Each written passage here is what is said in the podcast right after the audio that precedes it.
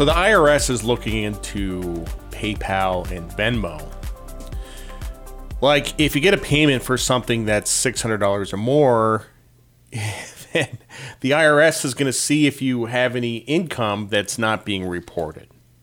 Okay. $600. Meanwhile, there's insider trading in Congress. Meanwhile, Sam Bankman Fried stole $10 billion and is walking around. And we're going to look at $600 payments in Venmo.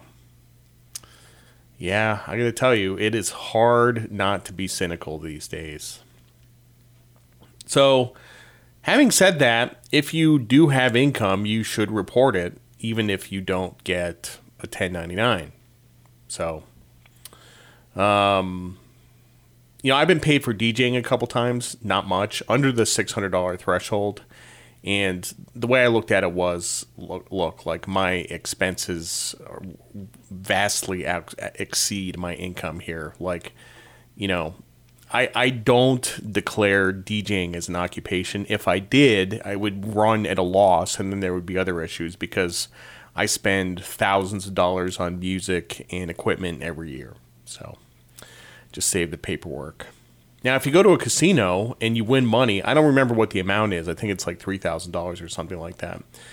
If you win money in a casino, then they give you a tax form. It's a 1099G. And the way this works is if you are you know a professional gambler, then you keep track of your wins and your losses. You keep a log, and you can deduct your losses against your wins. But if you just go to a casino and you win ten thousand bucks and you cash out, and then you plow it back into the casino and you lose it, you're still going to owe the taxes. So heads I win, tails you lose. So this is not going to be the complaining about taxes podcast because we do that enough already. All I'm saying is that you should mind your P's and Q's. If you have income, you should report it, and not reporting income will get you in big trouble.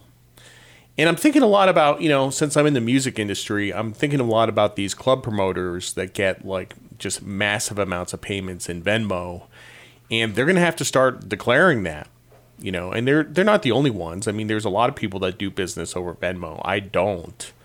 Um, but yeah, that's going to affect a lot of people. And the alternative is you can just deal in cash, but that is a lot less convenient and it's hard to move large amounts of cash. So I do have a quick story. So I grew up in Norwich, Connecticut, and there's a business in Norwich called Vacaturas, which is a bakery. And this this actually it got to be a nationally known case. So vacateurs would have cash and they would deposit in the bank and they would deposit like 15 20,000 bucks and the employee the bank teller basically said you know look like every time you guys do this I have to fill out paperwork a cash transaction report over $10,000 and they said oh okay so we'll be nice and we'll save you the trouble. And we're just going to deposit $9,000 at a time. So they started depositing $9,000 at a time and they got pinched for structuring. And even though the stru- structuring basically is when you're depositing $9,000 at a time, so you don't actually trigger the cash transaction report. And their, I mean, their intentions were purely innocent. They're not trying to like launder money or anything like that, but they, they had this whole big legal fight because they were accused of structuring. That's a true story, you know. And by the way, this ten thousand dollar requirement, I, I forget what year it was. It was like eighty four or eighty six or something like that. But if you adjusted that for inflation, that would be seventy four thousand dollars today. And the more inflation we get, the smaller that number gets. And pretty soon, every transaction is going to be reportable to the government, which I think is what the government wants. You know. I was recently I was coming back through customs through the Cayman Islands, and I got I got questioned about cash. Uh, and the customs guy said, you know, do you are you aware of the currency reporting requirements? And I said, yeah, you know, if you have ten thousand dollars in you know U.S. equivalent foreign currency, then you have to report it. I said, but I only have thousand dollars, and he said, how much did you leave the U.S. with? And I said thousand dollars, and he let me go. So I'm not a drug smuggler, although I do look like one, which I think is the problem going through customs. But law enforcement hates cash. Law enforcement absolutely hates cash, and they think if people have cash, that's auto- they're automatically engaged in some kind of illegal activity. And I, I carry more cash than the average person. I've talked about that before.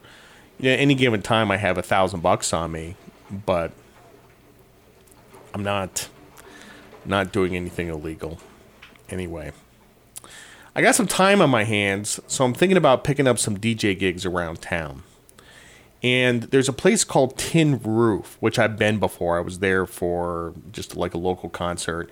And they have a little club called the Green Room.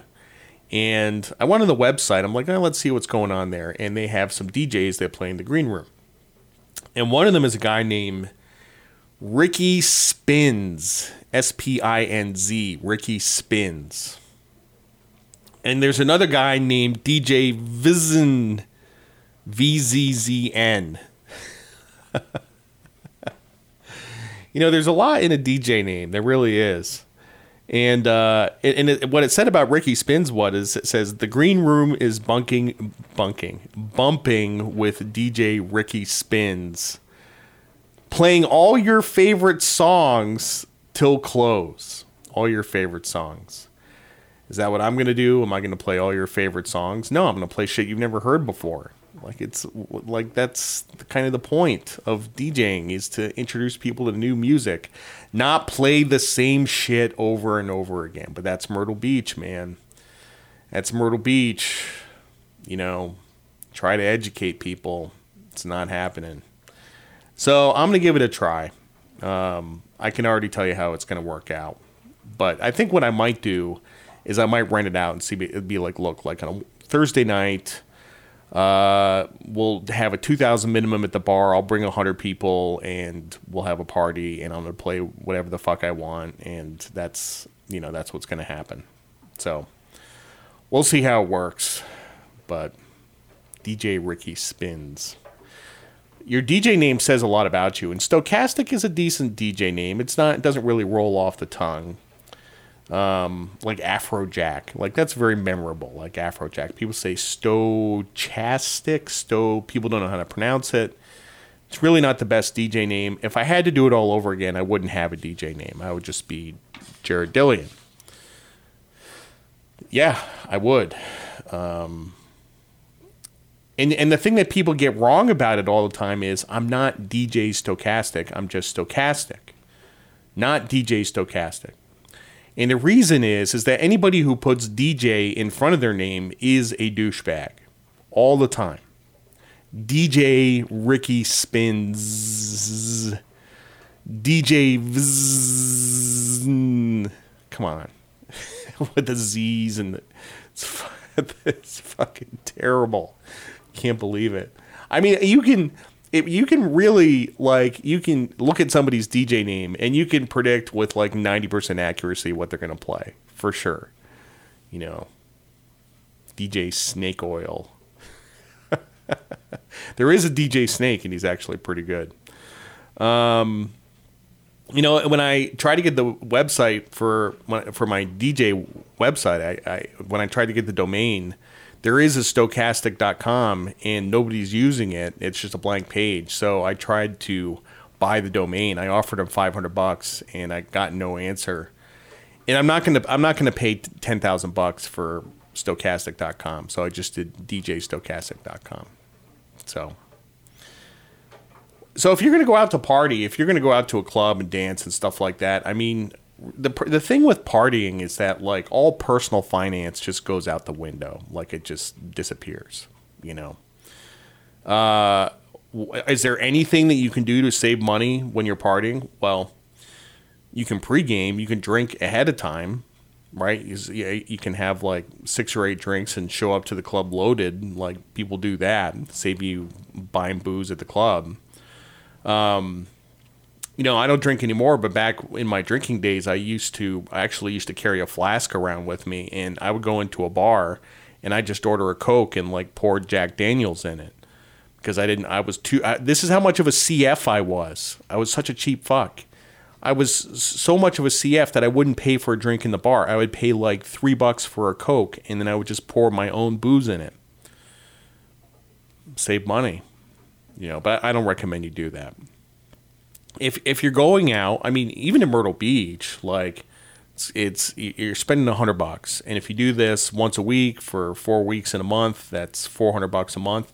That's a pretty significant entertainment expense. It really is, and that's something you should think about when you're doing a budget. Like you have, you know, your gas and utilities and transportation and all this stuff, but entertainment is a big part of it, and it's not just the Netflix subscription. Like there's there's a whole bunch of stuff that goes into that, and if you like to go out and, and get loose, then that's got to go in the budget. So, how what do you put for your entertainment expense? Four hundred bucks, something like that. I mean, if you're, you know, if you're making four thousand bucks a month, that's like ten percent of your income, right? So it's significant.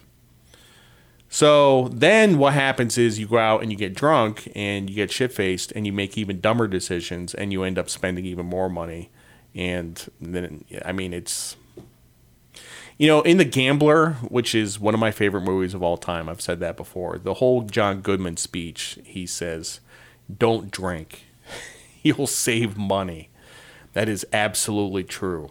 If you don't drink, you'll save a lot of money.